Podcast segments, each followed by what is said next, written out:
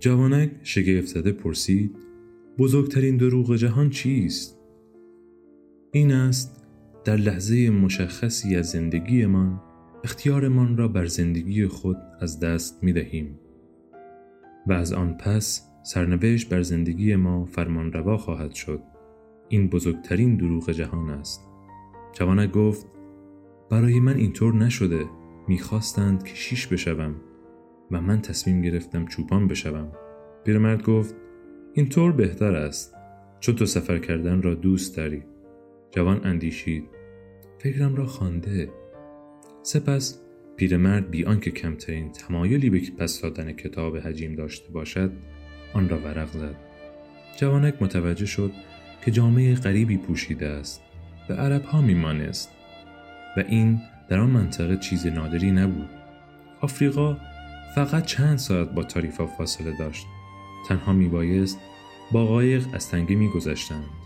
عربها مشغول خرید در شهر مرتب دیده می شدند و چند بار در روز دعاهای غریبی می خواندند. پرسید شما اهل کجایید؟ اهل خیلی جاها. جوانه گفت هیچکس نمی‌تواند اهل خیلی جاها باشد. من یک چوپانم و به جاهای بسیاری سفر می کنم اما فقط اهل یک جا هستم. اهل شهر کوچکی در نزدیکی یک دژ قدیمی. آنجا به دنیا آمدم. پس می توانیم بگوییم که من در سالیم به دنیا آمدم. جوان نمی‌دانست سالیم کجاست اما نمی‌خواست بپرسد تا به خاطر نادانیش احساس حقارت نکند. مدتی به میدان خیره ماند. آدم ها می آمدند و می رفتند و بسیار گرفتار می نمودند.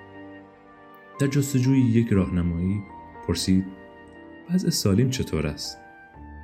همانطور که همیشه بود اما این راهنماییش نکرد فقط فهمید سالیم در آندلس نیست وگرنه تا به حال نامش را شنیده بود لجاجت کرد شما در سالیم چه می کنید؟ در سالیم چه می کنم؟ پیرمرد برای نخستین بار به گونه خوش آیند قاه قاه خندید خب من پادشاه سالیم هستم. جوانک اندیشید مردم حرفهای غریبی می‌زنند. گاهی بهتر است آدم مثل گوسفندها باشد که ساکتند و فقط دنبال آب و غذا هستند و یا بهتر است مثل کتابها باشد که وقتی آدم دلش می‌خواهد گوش بدهد.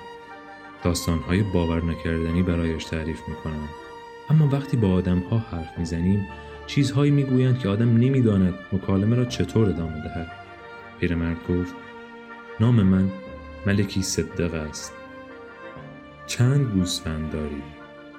جوان پاسخ داد به اندازه کافی.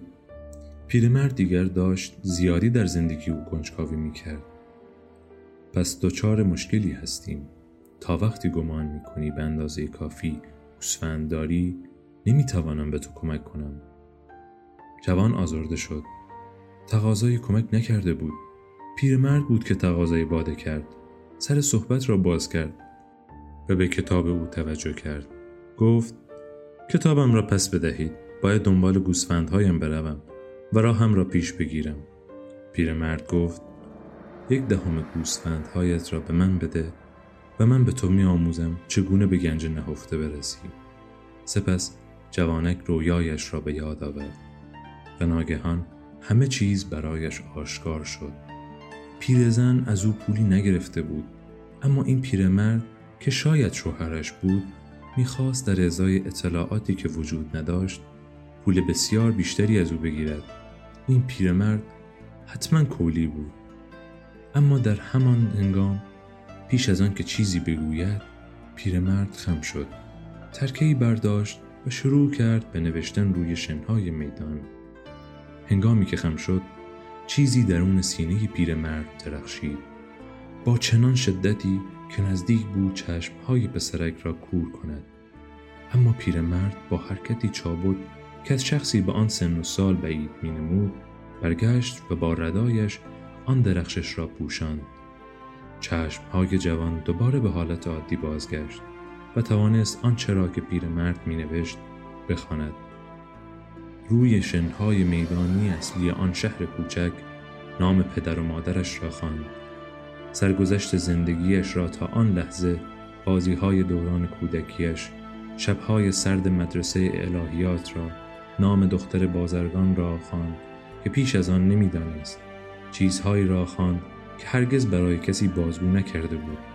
همچون روزی که برای شکار گوزد اصله پدرش را دزدید.